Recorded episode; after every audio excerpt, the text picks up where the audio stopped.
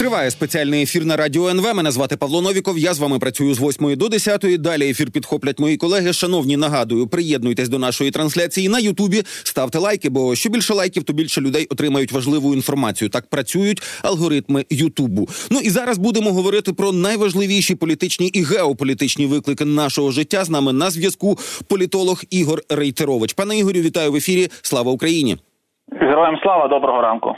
А, З'явився 17-сторінковий документ, який нібито обговорювали ще на початку 2022 року. Під час переговорів, зокрема, і у Стамбулі публікує це Wall Street Journal, і там ну цікава історія. Давайте з найпершої почнемо. Що Російська Федерація, ну якщо вірити, що цей документ справді аутентичний, і в ньому саме так все і було написано. Так, от що Російська Федерація була абсолютно не проти вступу України до Європейського союзу, але категорично проти вступу України до НАТО. І вже з'явились припущення, що от така лінія була для того, щоб Україну, ну умовно кажучи, в проросійському стані з е, проросійським по суті якимось режимом і з абсолютно беззубою армією впихнути у європейський союз як, е, як фактор деструкції і розвалу самого європейського союзу. Вам така логіка ну схожа схоже на, на можливу? Е, такий сценарій абсолютно е, ну, міг міг бути, якщо подивитися на той документ, який був опублікований, тому що дійсно воно скидалося на те, що ну беззбройна країна, але тим не менше, яка інтегрується до Європейського союзу. Там же ще важливе питання пов'язано з мовою було ну, принаймні в тому документі, який було злито, е, про те, що вона там і на рівні органів публічної влади і в судовій системі. Ну фактично мова йде там, грубо кажучи, про, е, про другу державну другу другу державну, так і деякі інші там моменти, е, які пов'язані, наприклад, з тимчасово окупованими територіями. Тому один з варіантів, один сценарій він міг бути. От такого троянського коня тут підготуємо, і можливо, колись в майбутньому. Україна стане членом Європейського союзу, і таким чином Росія отримує е, якийсь там важель чи інструмент впливу на ті процеси, які будуть відбуватися в об'єднаній Європі. Хоча я більше схиляюся до того, що це не більше ніж е, така фраза, яка там могла бути запропонована Російською Федерацією, яка прекрасно розуміла, що за таких умов, якби там все було реалізовано, ну то треба ще ж просто розуміти автентичність цього документу і яку версію ми бачимо, хто її злив, і відповідно хто її там розробляв. Так от, е, ну згідно другого сценарію, Росія, мабуть, просто розуміла, що вона в будь-який момент зможе або захопити Україну, або постійно ставити якісь палки в колеса і не давати можливості інтегруватися до Європи. Тому куди не подивись, воно виходить дуже така похмура історія, і історія, яка насправді ну дає е, відповідь чітку на на, на те, чого хотіла і хоче Російська Федерація. Не хоче вона ніяких нормальних взаємовідносин, не про яку свою там безпеку міфічну, який там щось загрожує, вона не думає і ніколи не думала. Вона думає про зовсім інші речі, як Мати можливість впливати на процеси, ну в першу чергу на європейському континенті, і впливати на них звичайно в негативний такий спосіб, створюючи от, от, от такі речі, які вона створила там, ну почавши широкомасштабне вторгнення до України. Ну і окремий елемент, який теж уже побачили принаймні деякі оглядачі, да що Україні ну Україні ставився ультиматум жорстко обмежити чисельність збройних сил, чисельність е, там техніки, і головне відмовитися навіть від тієї зброї. Ну тоді ж нам джевеліни поставили, здається, ще е, перед початком широкомасштабного вторгнення, і якась іще трошечки техніка була. Я пам'ятаю, що контрбатарейні радари в якійсь кількості постачалися. Так, от що під гарантії, в тому числі якихось інших країн, Україна мала віддати оце все і за жодних умов не отримувати ніякої західної зброї. До чого це могло привести? Що в будь-який момент росіяни кажуть так, або зараз бомба летить на Київ, чи там велика ракета, або ухвалюєте там російську другою державною, або там ще там заводьте Януковича знову на президентську посаду. По суті, це такий ну прямий прямий текст до того, що ви завжди будете під шантажем. Ну, це капітуляція, тому що ну зрозуміло, що якщо там брати ті цифри, які там називаються, 85 тисяч армія, е, пару сотнів буквально там танків і артилерійських систем. І до речі, важливий дуже момент е, обмеження навіть на ракети, да щоб угу. не більше ніж на 40 кілометрів там були дальності. Ну то це створення ну такої, знаєте, плацової армії, як то кажуть, яка зможе там десь ходити на парадах, але вона звичайно не зможе жодним чином захистити себе від Російської Федерації. До речі, от цікавий факт, якщо от росіяни дуже люблять говорити, що вони. Е, розпочали війну, тому що вони турбувалися про свою безпеку, тому що, начебто, Україна, як вони кажуть, там мілітаризована, да становила для нас загрозу. Коли ви так в документі тоді вимагаєте скорочення збройних сил, а про це дійсно мова йшла. Вони вкидали цю тезу, що коли ці перемовини велися, ну то за такою ж логікою Україна може вимагати від вас точно такого ж. Ну, скорочення армії, скорочення всього іншого, щоб ну це був були якісь взаємні поступки, які продемонструють, що жодна з країн не збирається нападати на іншу. Але але в цьому документі про Росію взагалі не йдеться. Тобто, це по такому принципу ми робимо як так, як ми хочемо, а ви будете робити так, як вигідно, скажімо. Скажімо, нам і дійсно е, тоді би ця історія перетворилася на фактор політичного саме тиску, і в будь-який момент е, хто би там не був при владі, вони би прекрасно розуміли, що Росія, просто почавши якісь маневри біля кордону, вона ну, автоматично би впливала на прийняття будь-яких рішень, які на той момент приймались би в, Україні. Тому е, насправді ну дуже добре, що розмови про подібний договір вони не пішли далі ніж розмови. Хоча ну єдине питання, яке на сьогоднішній день залишається, і я думаю, що рано чи пізно ми повинні на нього отримати відповідь, і не від Росії, яка там зливає чи не зливає якісь документи. А все ж таки, що що, що це було були за перемовини, і який фінальний був проект, тому що представники української делегації кажуть, що цей проект дуже сильно відрізняється від того, що зливали росіяни, і навіть от видання, яке опублікувало ці ну, сторінки, воно говорить, що багато з пунктів Україна категорично відмовлялася якось там погодити і виступала з якимись іншими пропозиціями. Все ж таки певною мірою для історії, але і для розуміння процесів, в тому числі майбутніх, хотілося б ну більш детально з нашого боку побачити і почути про що там говорили який документ ну знаходився певний час на столі, і про які ну дійсно серйозно говорили дві делегації. Добре, тепер про ще один злив. От тут дуже цікаво. Значить, російські пропагандисти виклали це. Аудіорозмова на понад півгодини, 38 е, хвилин. Опублікували його відповідно в Russia Today.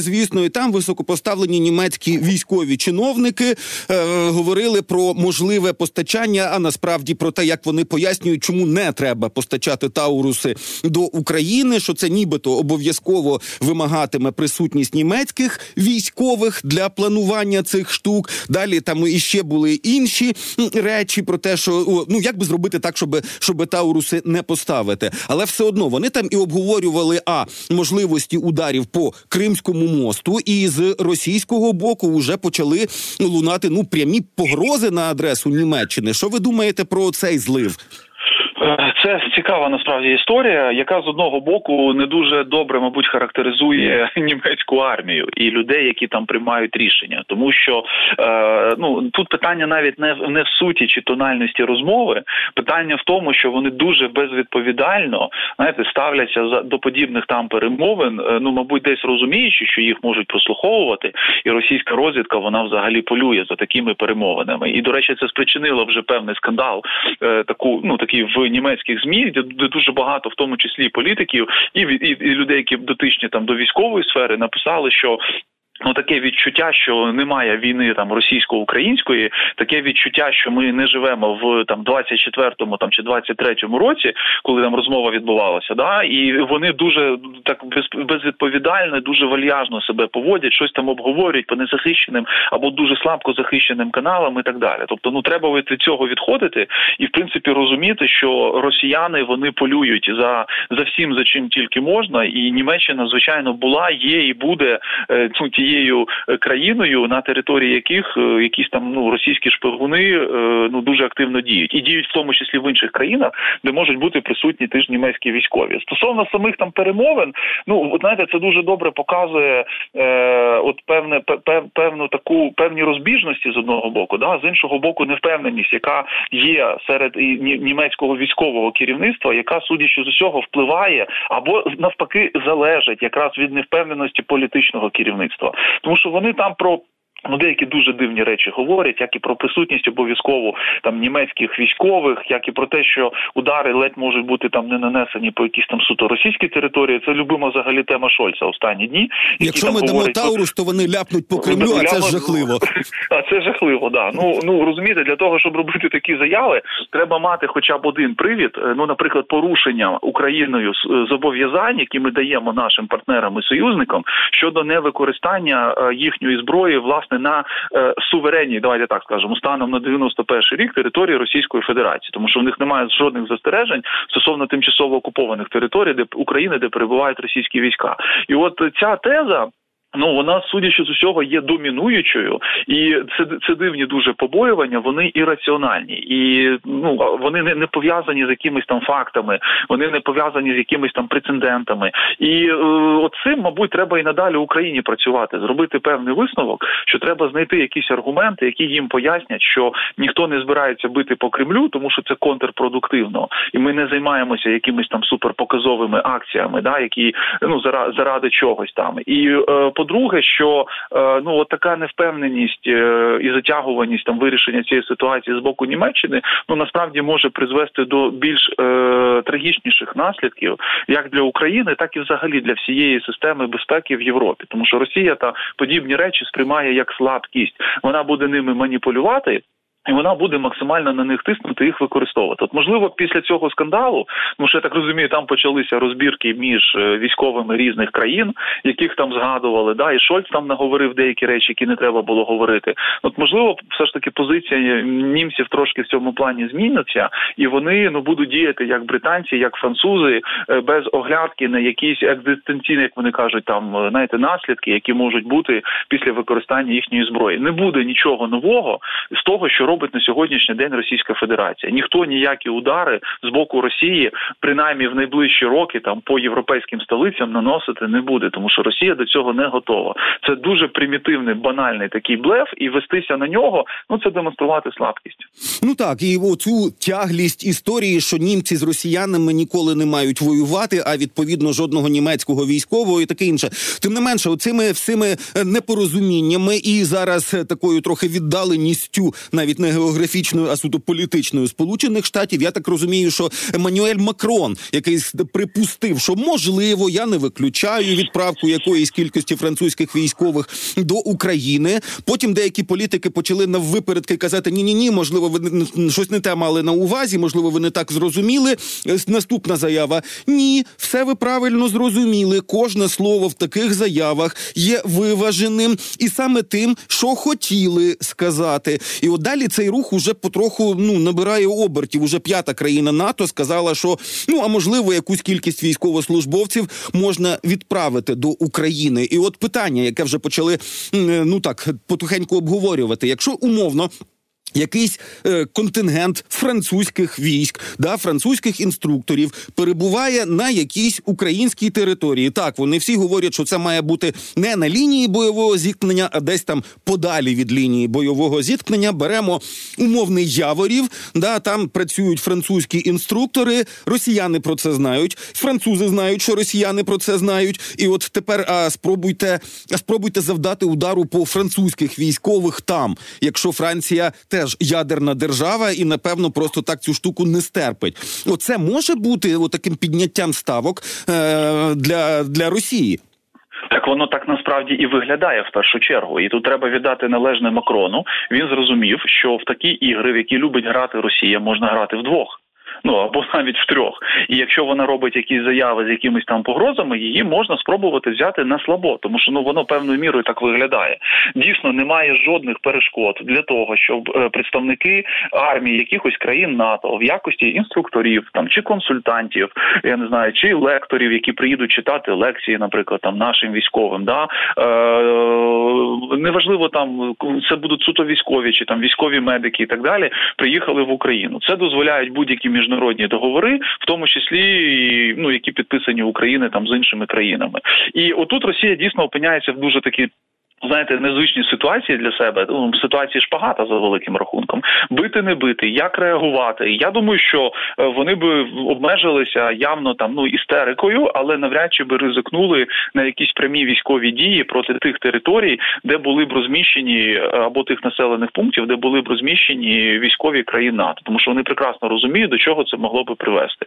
І оця стратегічна така невизнаність, така стратегічна дилема, вона може стати колосальною проблемою просто до Путіна. При цьому вона вимагає е, ну мінімум якихось е, зусиль з боку європейських країн, ну, в даному випадку там з боку Франції, але може принести дуже багато і геополітичних, та і в цілому військових. Е, дивідентів, тому що мова там йшла про те, що якщо там будуть е, знаходитися військові там НАТО, то е, певні території ну вони фактично отримують, давайте умовно так скажемо, закрите небо. Да? Тобто Росія буде дуже довго думати, а чи чи, чи є ну якась там логіка туди бити і щось таке робити. Тому ну цікаво, як Макрон там переговорить 7 числа з лідерами парламентських фракцій, до якої думки вони дійдуть, але в нього є одна перевага порівняно з іншими там багатьма європейськими політиками. В нього десь розв'язані руки. В нього е, ну він на посаді, в нього непогана ситуація внутрішньополітична, попри всі там протести і моменти. Ну для Франції це і взагалі там для багатьох європейських країн це характерно зараз на сьогоднішній день.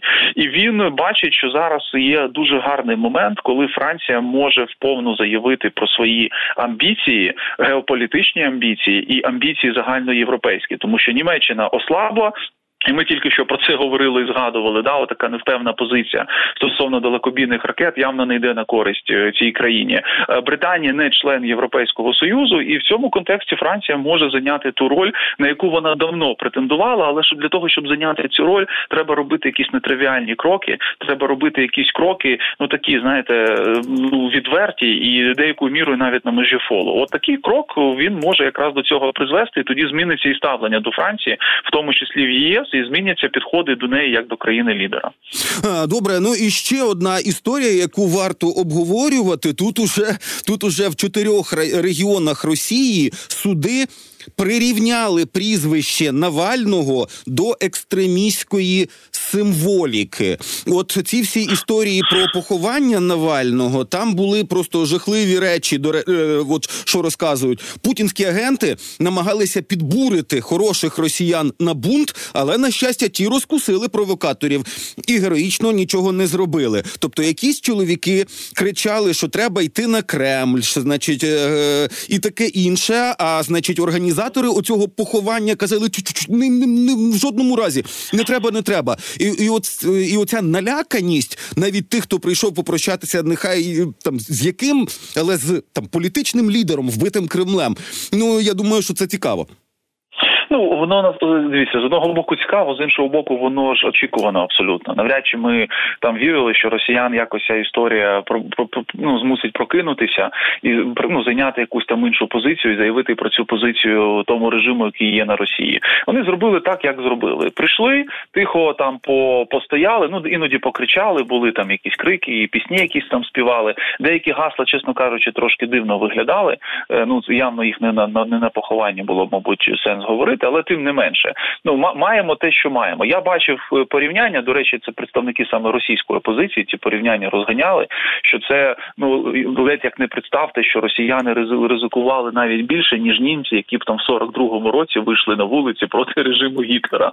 Ну тут вони забули про одну річ в 44-му році. Ну як мінімум, е, значна частина офіцерів Вермахту вони намагалися позбутися Гітлера. Да створили е, ну таку розголужену мережу, організували операцію операцію Валькірія, Валькірії намагалися його скинути все ж таки з ну, з цієї посади взагалі там прибрати, знищити. тому що ну роз... да, знищити, бо розуміли, що Німеччина йде ну йде зовсім не туди, і це не відповідає їхньому баченню. Ну на Росії близько цього всього немає. А от така форма протесту, от знов таки, я не поділяю чомусь дуже якісь оптимістичні заяви багатьох західних змі і там своїх колег, в тому числі, е, які кажуть про те, що це продемонструвало, що в Росії все ж таки є люди, у Росії є якесь там майбутнє. От вони не побоялися, вийшли. Ну слухайте, ну в масштабах країни їх вийшло нижче там не знаю межі статистичної похибки.